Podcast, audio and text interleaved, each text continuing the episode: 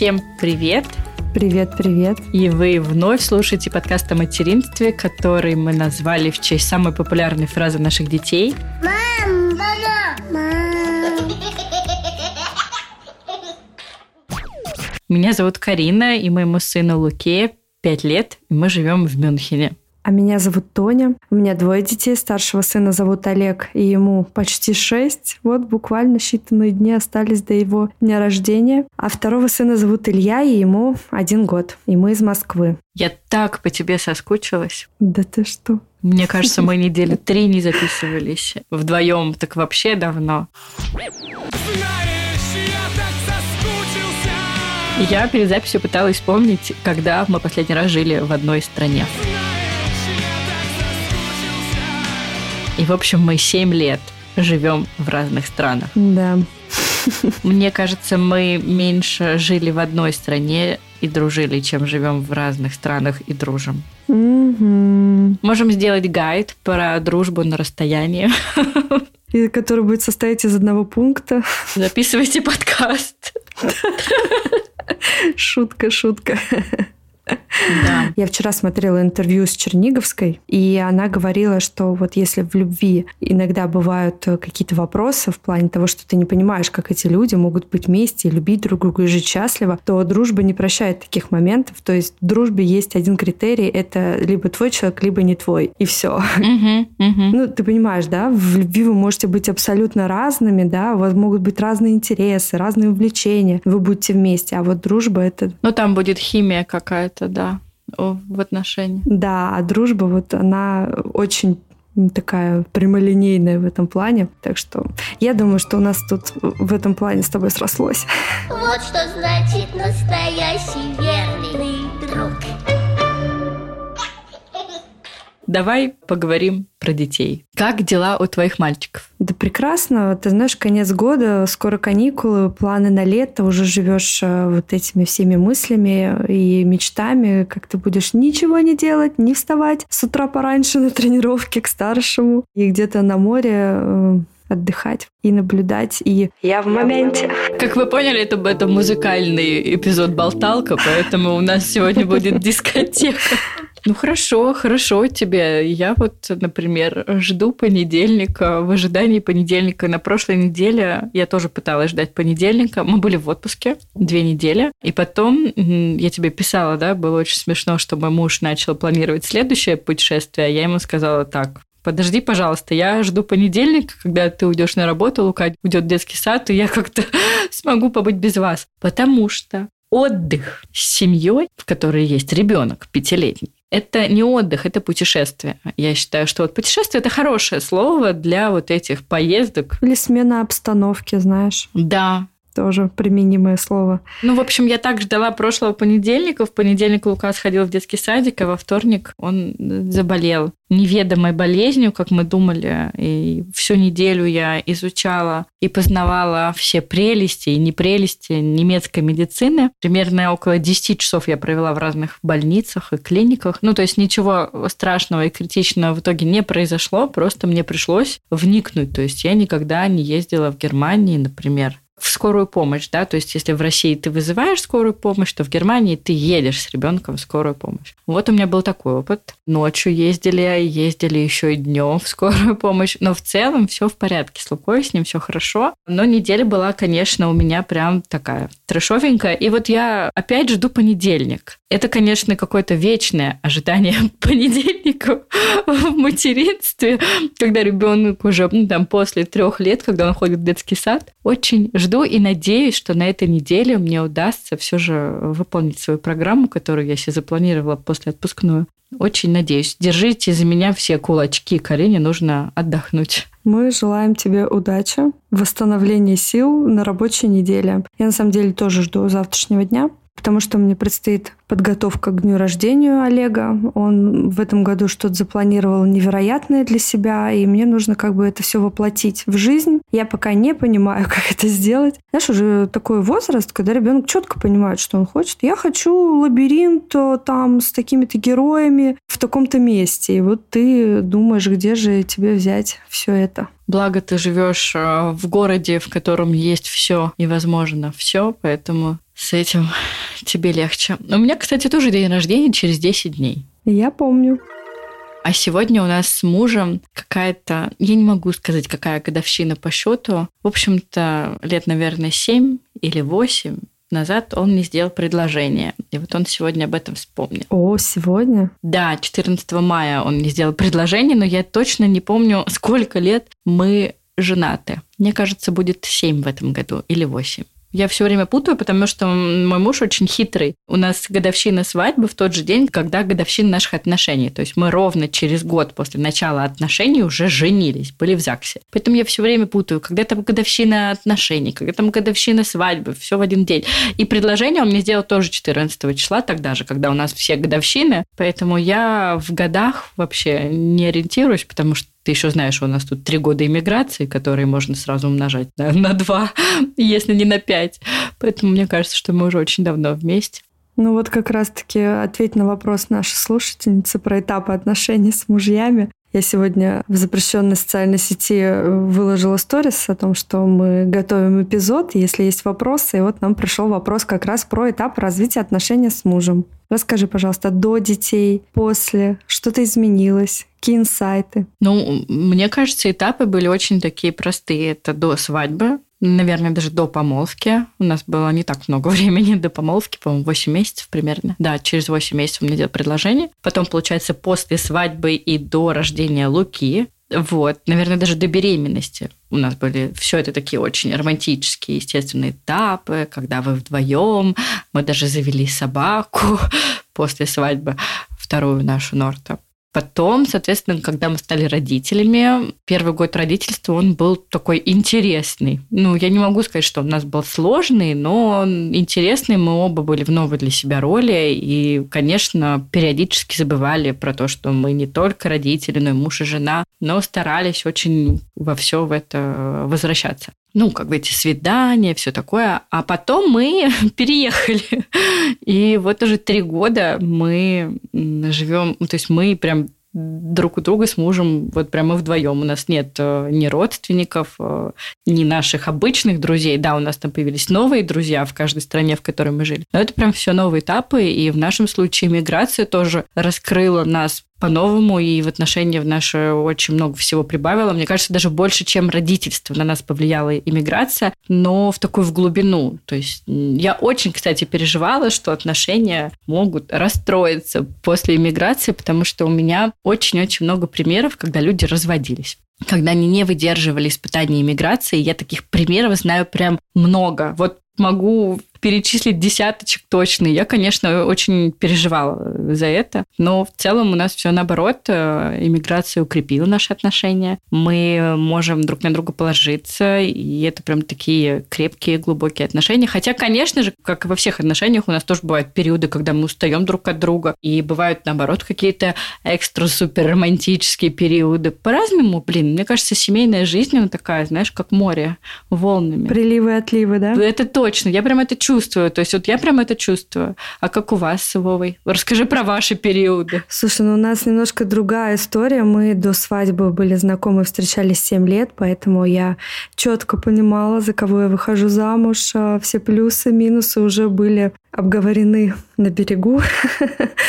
Я уже знала, что это мой человек, поэтому никаких таких сложных э, глобальных историй в браке у нас не происходило. Были, конечно, трудности и после рождения ребенка, и тоже у нас было две иммиграции, получается. Ну вот, как ты сказала, действительно это очень сближает, э, особенно когда вы остаетесь наедине с друг другом. Мне прям нечего добавить. Когда вы есть друг у друга в другой стране, со всеми ее сложностями, конечно, это отношение и закаливает, и укрепляет. Ну, типа, никуда не убежишь, знаешь, никуда не уедешь. Вот это вот вы все время вдвоем. Это, конечно, да. такое. И трудности, и радости проживаете вместе. И это, конечно, еще такое гипертрофированное чувство, когда ты вдалеке от родины. И это человек, который проживает с тобой эту яркую жизнь. В общем, да. И, как ты сказала, прилива отлива, мне кажется, есть э, в каждой паре. Вот главное не зацикливаться, мне кажется, на плохом, а стараться сразу, если возникают какие-то моменты, их обговаривать, говорить ртом. Вот девушки иногда любят там что-то додумывать за мужчин, а мужчины не такие конкретные, как мы, женщины. Поэтому надо, наверное, вытаскивать их на прямой диалог, что случилось, что не так, и все будет нормально. Ну вот мне, например, иногда в отношениях я не знаю, может быть, на это тоже влияет иммиграция, но мне прям иногда нужно время. Вот, то есть ты говоришь, что нужно сразу говорить, да, там какие-то, если проблемы, недомолвки, то я прям могу иногда взять там два дня какого-то тайм-аута. Ну вот прям, знаешь, побыть сама собой в своих мыслях, а, не трогать. И потом уже, когда все это усядется, да, когда ты это все разложила в своей голове по полочкам, у тебя ушел вот этот пыл первый какой-то, то спустя время сесть и поговорить, вот у нас это как-то лучше работает, знаешь, не по горячим следам, а каждому там повариться в своем котле какое-то время, а потом сесть вместе и поговорить. Вот это прям у нас какое-то приобретение, которое мы как раз и в эмиграции познали, может быть, потому что и мы работаем оба из дома, и мы все время как бы дома вдвоем. То есть Максим едет в офис вообще редко, да. Поэтому иногда вот у нас такое включается, знаешь, что мы вот прям как бы рядом, но как будто не рядом. Но спустя время потом все налаживается, и я очень люблю это все, когда с новой силой прилив. Знаешь, там два вечера не проведешь вместе, а потом уже каждый вечер такой сразу какой-то более романтичный становится. Я не знаю, может быть, это неправильно, да, но вот у нас такой метод отдыхать друг от друга, находясь даже в одном доме. Нет, почему? Как вариант э, рабочий. Но, наверное, когда у тебя уже ребенок постарше, когда у тебя маленький ребенок, тут хочешь не хочешь, а приходится взаимодействовать, мне так кажется. Нет, мы, конечно же, взаимодействуем. Мы в такие дни абсолютно спокойно. Мы взаимодействуем как родители, мы взаимодействуем там как партнеры, там что купить, там деньги, кружки, еще что-то. Но как-то вот типа вечера, например, мы проводим там, я не знаю, я могу с тобой разговаривать или там книжку читать или вязать что-то.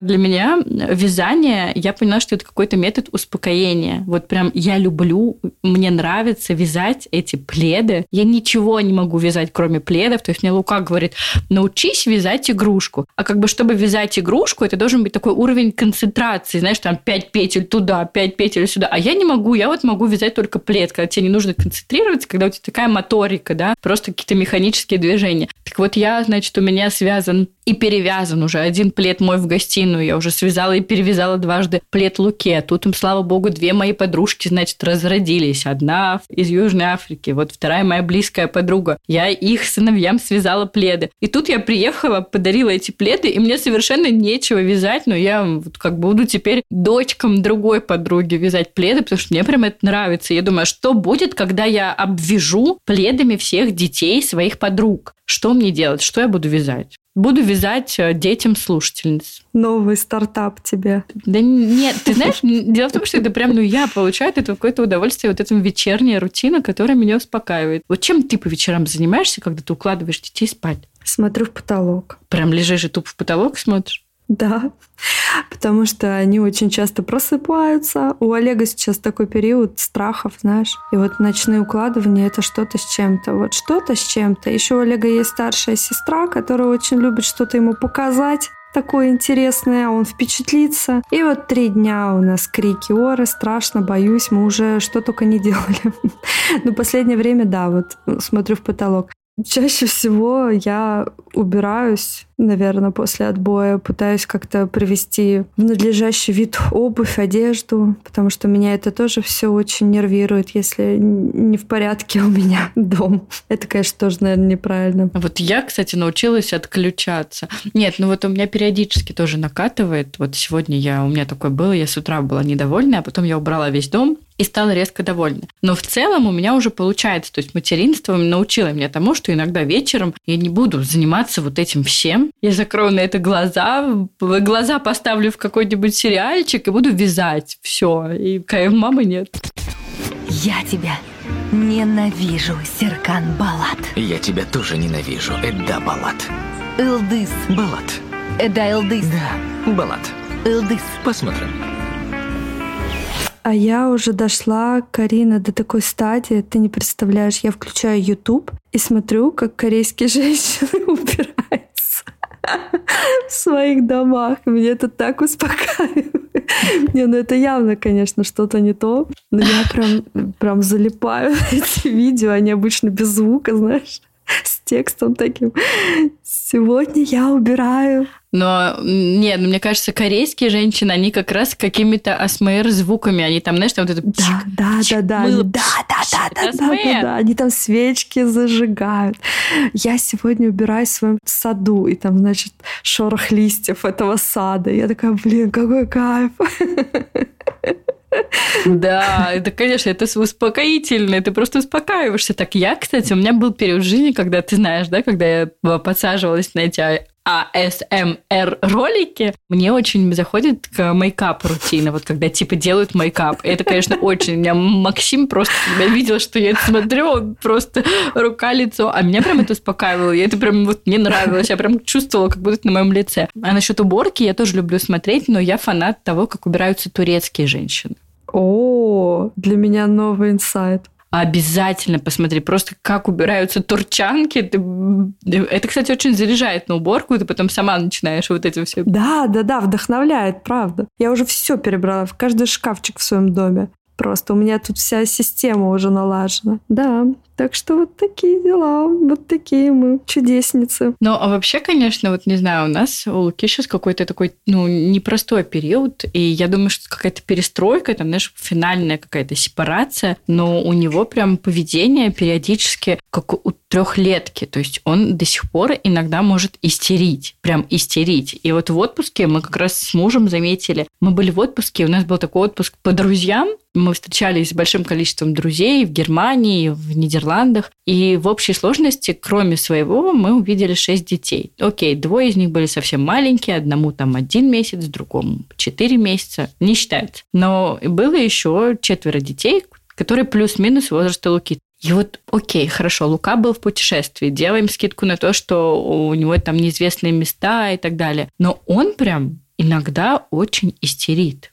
И все его истерики связаны с отказами. Я до сих пор не очень понимаю. То есть мне даже Макс, он переживает, он говорит, слушай, что вообще не так мы делаем, почему он до сих пор ну, то есть, знаешь, там я ему обещала, что после пяти лет это закончится. Говорю, почему это не заканчивается? И вот он иногда истерит, а сейчас он еще начал иногда нам хамить. И это э, выглядит просто очень, ну, смешно со стороны, да, когда он там хамит Максу.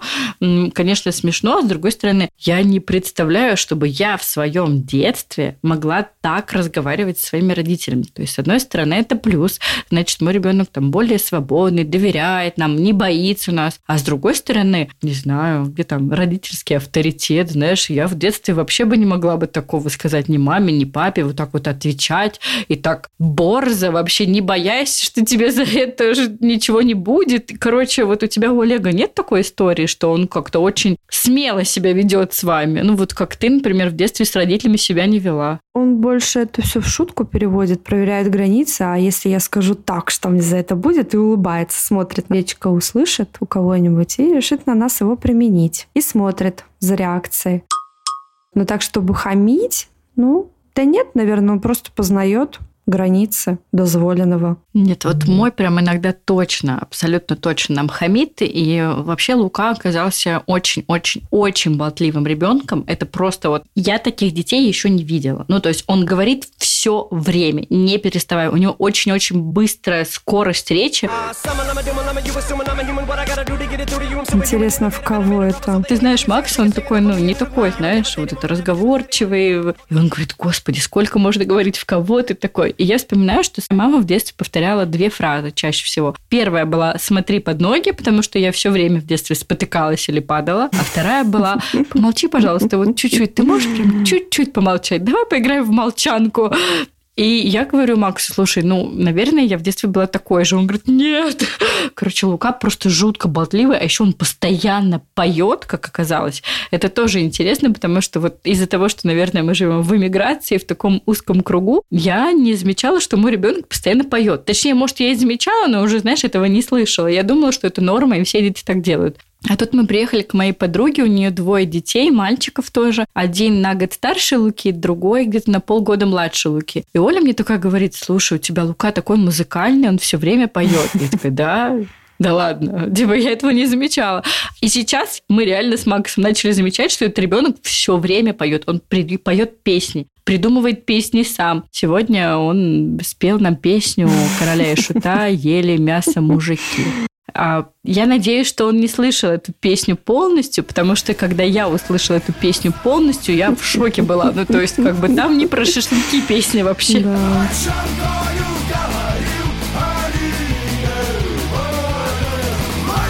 Короче, он большой болтун. Ну, в кого, Карин, в кого? Не знаю, вообще понятия не имею, в кого он такой болтун. Не воспитывайте детей, воспитывайте себя, знаешь ли. Мне кажется, мне кажется, я такая, я так мало стала разговаривать, мне кажется, я такая, знаешь, молчаливая, загадочная. Ага.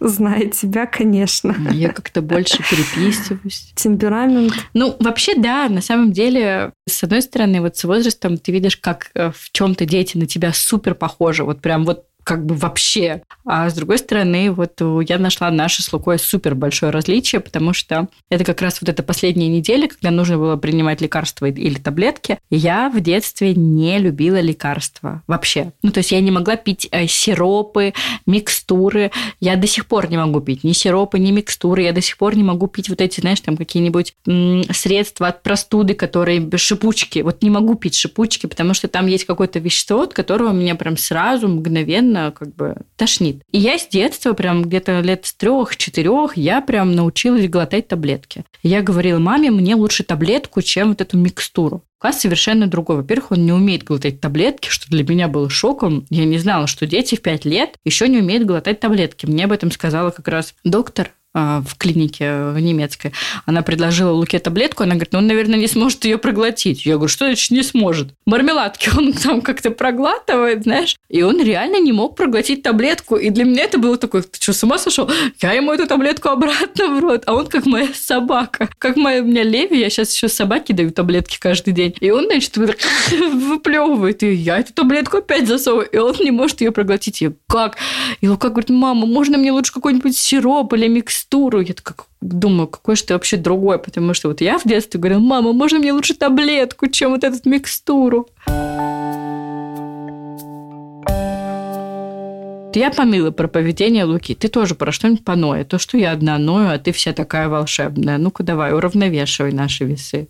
Ну вот у нас а, начался этап завершения грудного вскармливания. Я тебе уже немножко поныла до записи нашего сегодняшнего эпизода. Хочу вот к полутора годам. Я вижу, что и ребенок готов, и в принципе он не очень зависим от этого дела. И я думаю, что это у него легко пройдет, по крайней мере, на данном этапе он не вспоминает. И я вот сократила с а, четырех кормлений до двух. И сейчас плавно-плавно буду убирать по одному кормлению. И надеюсь, что мы к полутора годам Ильи завершим грудное вскармливание. Может быть, раньше. Вот если он прям совсем хорошо будет себя чувствовать в этом плане а психологически, то может быть и раньше по двум причинам. Первая причина – то, что я хочу восстановиться наконец-то после родов, потому что у меня до сих пор это не получается сделать, как бы я ни старалась, а я стараюсь очень сильно. Нужно сказать, что физическую форму восстановиться, а то непонятно. Да-да-да, физическую форму восстановить.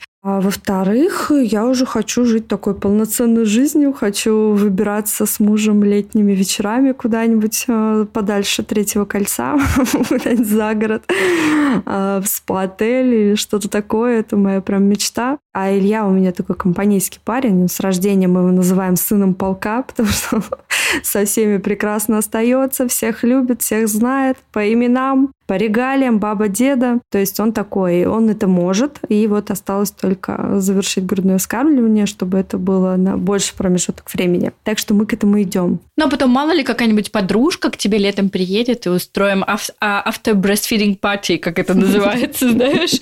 Это я прям Да-да-да. жду, когда ты докормишь, у нас будет этот период, значит, ты докормишь, ты не беременна, я не беременна, я не кормлю, и мы, и мы, Тоник, что мы будем делать? Давай, давай, давай, боишься, мы пойдем в караоке, Загуляем. снимем караоке. Если, девочки, если вдруг э, наш подкаст будет выходить нерегулярно, знайте, мы где-то отмечаем данное событие в караоке, да. Нет, да, помнишь, когда я кормила Луку, мы с тобой договорились, что мы пойдем в караоке, когда я докормлю, и напьемся и будем горланить песни. Какую песню будем горланить? Так что жду тебя, Кариночка. Надеюсь, к твоему приезду уже все будет в порядке. Моя физическая форма тоже начнет восстанавливаться. Все-таки лето, хочется с тобой блеснуть. Вот, в чем-то коротеньком, легеньком. Но это без меня. Я тут перебирала гардероб а, свой. Ну, типа, знаешь, меняла зимний такой на летний, весенний. Короче, такой возраст, когда весь твой гардероб состоит там из каких-то длинных футболок, из каких-то балахонов. Ну, там, знаешь, есть какие-то платья, но это платья тоже не вот те короткие какие-то секси-шбакси. Нам, кстати, надо как-нибудь позвать в подкаст какого-нибудь стилиста, который будет рассказывать, как восстанавливать свой стиль после декрета. Я так и не восстановила его, но я еще потому что эмигрировала, а тут ты сама знаешь, как э, не до каблуков, так скажем. Ну, вообще, мне кажется, в декрете не до каблуков. Я уж не знаю, кто эти женщины, которые носят каблуки в этот период. А к этому, знаешь, комфорту как привыкаешь. Ой, да ты мне рассказываешь. Очень, очень привыкаешь к этому, уже не хочется. Мне вообще не хочется. И, ну, вот из того, что я живу в Европе, это, конечно, очень расслабляет, потому что я хотя бы тут не вижу этих девушек на каблуках в мини-юбках, их тут вообще практически нет. А если есть, она либо русская, либо украинка, либо ну, кто-то русскоговорящая, ну, либо турчанка. Они тоже, конечно, тут бывают такие. Вот. Но в целом, конечно, это очень расслабляет э, то, как ты выглядишь, одеваешься, когда ты живешь в Европе. Я вот, например, на лето себе, знаешь, раньше я помню, босоножки какие-то такие присматривала, что там на лето какой обувь. Сейчас такая hiking boots себе ищу. Новые hiking boots. Какие вообще еще? Вот тебе и 30 лет. Я тут себе купила три пары одинаковых кет, потому что они были супер мягкие, легкие. Просто разных цветов, понимаешь? Просто разных цветов, под разные маечки. Вот и все. Да и вообще сейчас мода на нашей стороне, ты знаешь, сейчас же это все комфорт на первом месте. Это не наши студенческие времена, а чем короче юбка, зимой, тем круче. Сейчас все осознанное. Все осознанное. Господи, ты помнишь, как мы ходили на этих каблуках, на шпильках, в этих ужасно неудобных, дешевых этих туфлях? Да, да, да. Поэтому сейчас мода на нашей стороне, Карин. Я вообще не очень успеваю следить за модой. У нас тут такая действительно очень комфортная мода. Я живу в Мюнхене, и тут, правда, из-за того, что тут Альпы рядом, тут как бы вот в обуви для хайкинга люди в городе ходят. То есть я хотя бы еще на том уровне, что я обувь для хайкинга обуваю только в город. А тут очень много людей, которые прям обувают обувь для хайкинга и в городе, в Мюнхене. Хотя не скажу, что он прям какой-то гористый. Что еще хотела рассказать? Я начала учить немецкий пару месяцев назад, наверное, 14 февраля, да, я, кстати, начала учить немецкий, то есть уже три месяца назад, но у меня были еще эти отпуска. В общем, я начала учить немецкий, и это, конечно, отдельная вообще глава, видимо, в моей жизни, Никогда еще не было в моей жизни такого сложного иностранного языка. Немецкий прям у меня теперь в топе самых сложных языков, которые я когда-либо учила. Но надеюсь, что Альцгеймер мне не страшен, с учетом того, сколько языков я учу. Насколько, знаешь, я себя чувствую иногда прям, знаешь, когда вот я вижу какой-то, ну, предмет и понимаю, что я могу этот предмет назвать ну, там, минимум на четырех языках, а иногда еще что-то вспоминается из моего целого года изучения французского. Я такая думаю, ну, все вообще, Карина, ты просто мультилинг вообще. Как ты вообще живешь такая прекрасная? Но мы опустим то, что на нормальном уровне у меня только два языка, остальные пока на таком. Блин, в жизни бы не поверила, что я буду уже знать что-то на немецком и на голландском реально. Жизнь непредсказуемая штука. Язык суперсложный, он очень сложный для тех, кто учил английский и в особенности голландский. Мне кажется, сложнее комбинации не может быть просто. Голландский, немецкий, английский – это все на самом деле одна языковая группа. Казалось бы, должно быть все легко, но дело в том, что правила чтения, например, в том же немецком, голландском и английском, они все очень-очень отличаются. И если бы, например, я первым бы учила бы немецкий, вероятно, мне было бы сложнее читать там на английском или на голландском. Но у меня все пошло наоборот. Я вначале выучила английский, потом я начала учить голландский. То есть вот немецкий – это реально первый язык, на котором мне сложно читать. У меня никогда не было такого, чтобы, ну, знаешь, я начинала учить язык, и я еще постоянно неправильно читаю. Потому что, ну, вот как раз нейронные связи, которые есть, когда я учила голландский или когда я учила английский, они настолько крепкие, что ты по-немецки стараешься там, ну, сочетание букв читать как-то по-английски или по-голландски. Ну, короче, немецкий, правда, очень сложный язык, он очень сложный из-за артиклей немецких, которые отличаются и от английского, и даже от голландского. И у меня постоянно вылезает голландский язык просто вот вообще. Ну, то есть, с одной стороны, мне немецкий чуть проще дается, потому что у меня уже есть база голландского, и слова ну, повторяются, но они читаются по-другому. Ну, то есть нет такого, чтобы вот они произносятся все равно по-другому, и ну, типа, как там, например, по-немецки играть это шпилен, а по-голландски играть это спейла они пишутся похоже, а читаются по-разному. То есть, с одной стороны, я понимаю больше немецкого, чем если бы, ну, вот посадить рядом со мной человек, который будет тоже два месяца учить немецкий, я понимаю больше, чем он из-за голландского. Но вот э, знание голландского мне как бы немножко так обрубает, знаешь, то есть я не то, не то дело. Но я думаю, что это все вопрос времени. Но и еще немецкий язык стал первым языком моим, вот, который, когда я начала учить, я поняла, что я никогда его не хорошо не выучу. Ну, то есть это, правда, очень сложный язык. И вот в самом начале, когда я начинала учить голландский, я была уверена, что я смогу его выучить до того уровня. Ну, конечно, там я никогда не буду говорить как носитель, но в целом я смогу говорить на нем, там, понимать, и, ну, будет достаточно неплохой уровень. То есть немецким я понимаю, что нет, такого у меня уровня не будет никогда. Ну, типа, нет, так не будет. Просто смирись с этим, детка. Учи так, чтобы хотя бы письма писать, читать, понимать и что-то говорить. Это, конечно, демотивирует, когда вот такое прям на начальном этапе, и ты такая, блин, это так сложно. Ну, слушай, у тебя ребенок будет в совершенстве знать этот язык, если что. Да, но я бы не хотела бы. Но вот у меня же есть подружки русские немки, и я знаю, что у них до сих пор такое с мамами, что типа маме, если нужно куда-то там позвонить, ну, в какую-то бюрократическую структуру, да, мамы просят детей, и все делают за них дети. Вот у меня так у всех моих подруг мамы просят все делать за них. Я вот не очень хочу быть такой мамой, я хочу быть более самостоятельной мамой. Ну, все в твоих руках. Я думаю, что если поставить цель, ну, конечно, на уровне носителя ты не выйдешь, но хотя бы такие моменты сможешь закрывать, находясь там, живя там, в этой среде. Ты знаешь немецкий? Да, я могу говорить как милая молочница. А могу как злобная старая домработница. Какой красивый язык.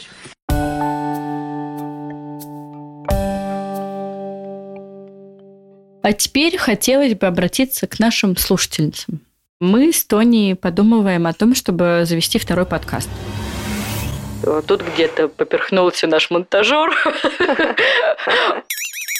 Период такой, что мы хотим продолжать говорить о материнстве, но также мы хотим говорить не только о материнстве. И мы думаем, что в рамках нашего подкаста о материнстве, который называется «Мам, мама, мам», будет странно, если вдруг мы поговорим, например, про эзотерику. Ну, то есть есть темы, в которых хотелось бы разобраться, поговорить, обсудить. Это странно, если мы в подкасте про материнство будем говорить э, про такие темы, которые вообще с ним не связаны. Поэтому у нас с Тони появилась идея завести второй подкаст. Но мы пока не очень понимаем, на какую тему вы готовы продолжать нас слушать, оставаться с нами, поэтому мы с Тони составили опросник, который мы оставим в описании к эпизоду. Очень просим вас заполнить его. И, собственно говоря, будем рады вашим идеям, может быть, мы у вас чем-то так прочно ассоциируемся, ну, вне материнства, и вы вот прям видите, что мы сможем говорить и обсуждать эти темы, там, звать экспертов или наших друзей. Мы будем вам очень благодарны за вашу помощь, за ваши ответы.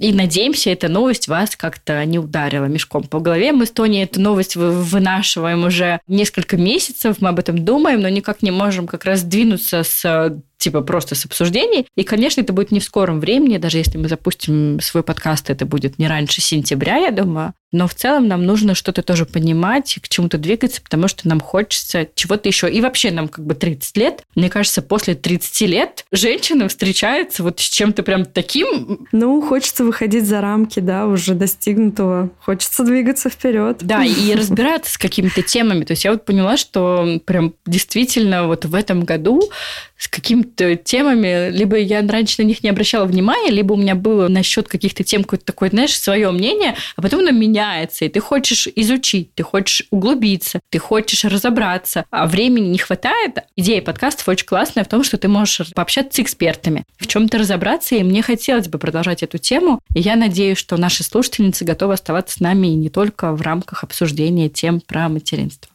Вот да, я тоже хотела отметить, что подкастинг это как раз тот инструмент, который позволяет углубиться настолько, что уже в каких-то моментах себя экспертом чувствуешь. Ну, он, да, у нас есть еще вопросы на тему которых мы должны позвать экспертов и побеседовать, но это больше для наших слушательниц, а не для нас. Но в целом, да, тоже хочется параллельно не бросая этот подкаст, да, потому что это все-таки наш такой общий ребенок, двигаться дальше в том числе. То есть мы не бросаем тему материнства, и она нам не надоела, и, как видите, она многогранна, просто иногда у нас есть ресурс, уже время и желание, чтобы углубляться и в какие-то другие темы, в том числе, которые просто не обсудишь в подкасте про материнство. Кто знает, может быть, мы какие-то такие острые, тонкие темы будем обсуждать. Запомните, пожалуйста, опросник, который будет в описании к этому эпизоду. Второе. Мы хотели попросить вас, если вы еще не подписаны на наши соцсети, а именно Инстаграм, напоминаем, что Инстаграм – это запрещенная социальная сеть на территории Российской Федерации, или на наш Телеграм. Подписывайтесь на наш Телеграм, мы планируем его начать вести. То есть, если вы не сидите в запрещенных социальных сетях, то подписывайтесь на незапрещенные социальные сети. Мы тоже постараемся там быть и как-то контактировать с вами. Я еще хотела, да, напомнить, что у нас есть страничка на сайте Boosty, где наши слушательницы благодарят нас, если мы оказались для них полезными в какой-то момент их жизни. Вы можете там подписаться на нас и получить а, полезные файлы, которые мы стараемся каждый месяц публиковать. Я, кстати, буквально сегодня открывала наш книжный гайд и сделала заказ для Ильи от года до двух уже, знаешь ли. Ребенок растет, уже у него не только звукоподражание получается, а какие-то слова. И я вот уже расширяю его словарный запас и беру идеи из нашего с тобой гайда. Еще у нас есть терапевтические сказки, которые написала моя мама, и я их озвучиваю. Я тоже иногда включаю Олегу перед сном их. И у нас есть а, файл с а, тетрадями развивающими, которые мы рекомендуем, которые мы использовали со своими детьми и которые нам просто нравятся в своей подаче. Поэтому переходите на Boosty и оставайтесь с нами и там. И до конца мая у нас появится новый файл Поэтому вы можете подписаться уже сейчас, э, забрать три старых файла и ждать, когда в мае появится новый. Он должен появиться до конца месяца. А еще ты знаешь, э, я тут э, недавно попросила наших слушательниц поддержать наш подкаст на подкаст-платформах, где они нас слушают. Вот, и это нам очень помогло в продвижении. Поэтому спасибо вам, девочки, что вы откликнулись, написали комментарии и поставили нам оценку. Вот, а если кто-то еще это не сделает, пожалуйста, сделайте, если вы с нами уже долгое время, мы вам чем-то помогаем в вашем непростом, но очень счастливом пути. Мы очень любим читать ваши комментарии и в этот момент понимаем, конечно, что это все не зря. А оценка повысилась. Вот это да, я не следила. Блин, спасибо большое, девочки. Прям спасибо огромное. Так, последний отзыв, значит, прочитаю. Лучший подкаст. Сердечко. Девочки, ваш подкаст прекрасен и полон любви. Слушаю подкаст уже больше года, переслушала все выпуски и с нетерпением жду новые. Раньше вы были постоянной компанией на прогулках с коляской. Очень много информации от вас и приглашенных экспертов узнала. Когда слышу ваши голоса, вашу любовь к детям, это так заряжает и сразу настроение улучшается все трудности материнства как-то сглаживаются, и начинаешь смотреть на материнство под другим углом. Спасибо за ваш труд. Вы прекрасны. О, о, о. Спасибо большое. Девочки, спасибо большое, что вы с нами. И э, тем, кто хочет присоединиться к нашему чату, в котором мы обсуждаем материнство в режиме онлайн постоянно. Девочки нам описывают какие-то разные ситуации, все друг друга поддерживают, дают советы. У нас прям там такое комьюнити собралось. Даже никаких ссор практически не бывает. Ну, очень, очень редко. Это прям здорово. Кому одиноко и кто хочет получить поддержку или советы, или еще что-то, какой-то комьюнити с мамами, которые вот такие экологичные. Осознанные. Осознанные, да. А, пишите нам на почту или во все соцсети, мы вас добавим. Рады быть с вами. Ну что, у нас получился такой эпизод болталка. Это все потому, что я соскучилась. Я очень, очень надеюсь, что мы уже увидимся. Я, знаешь, почему соскучилась? Я сегодня видела, как какая-то там подруга встретилась с другой подругой, и они так обнимались, а мы с тобой так давно не обнимались. А я такая тактильная, мне так нужны обнимашки твои. Ну ладно, дай бог, как говорит моя бабушка, да, дай бог, летом увидимся, я очень на это надеюсь. Ну все, тогда всем хорошего дня. Да, давай прощаться, мы уже сегодня наболтали с тобой, да. Всем хорошего дня, хорошего настроения и пока-пока. Пока-пока. Включите еще раз, пожалуйста, песню про соскучилась. Есть какая-нибудь песня про соскучилась? Я своих подружек школьных встречаю. Оказалось, это больно. Школа, школа, я скучаю. Мам, мама, мам.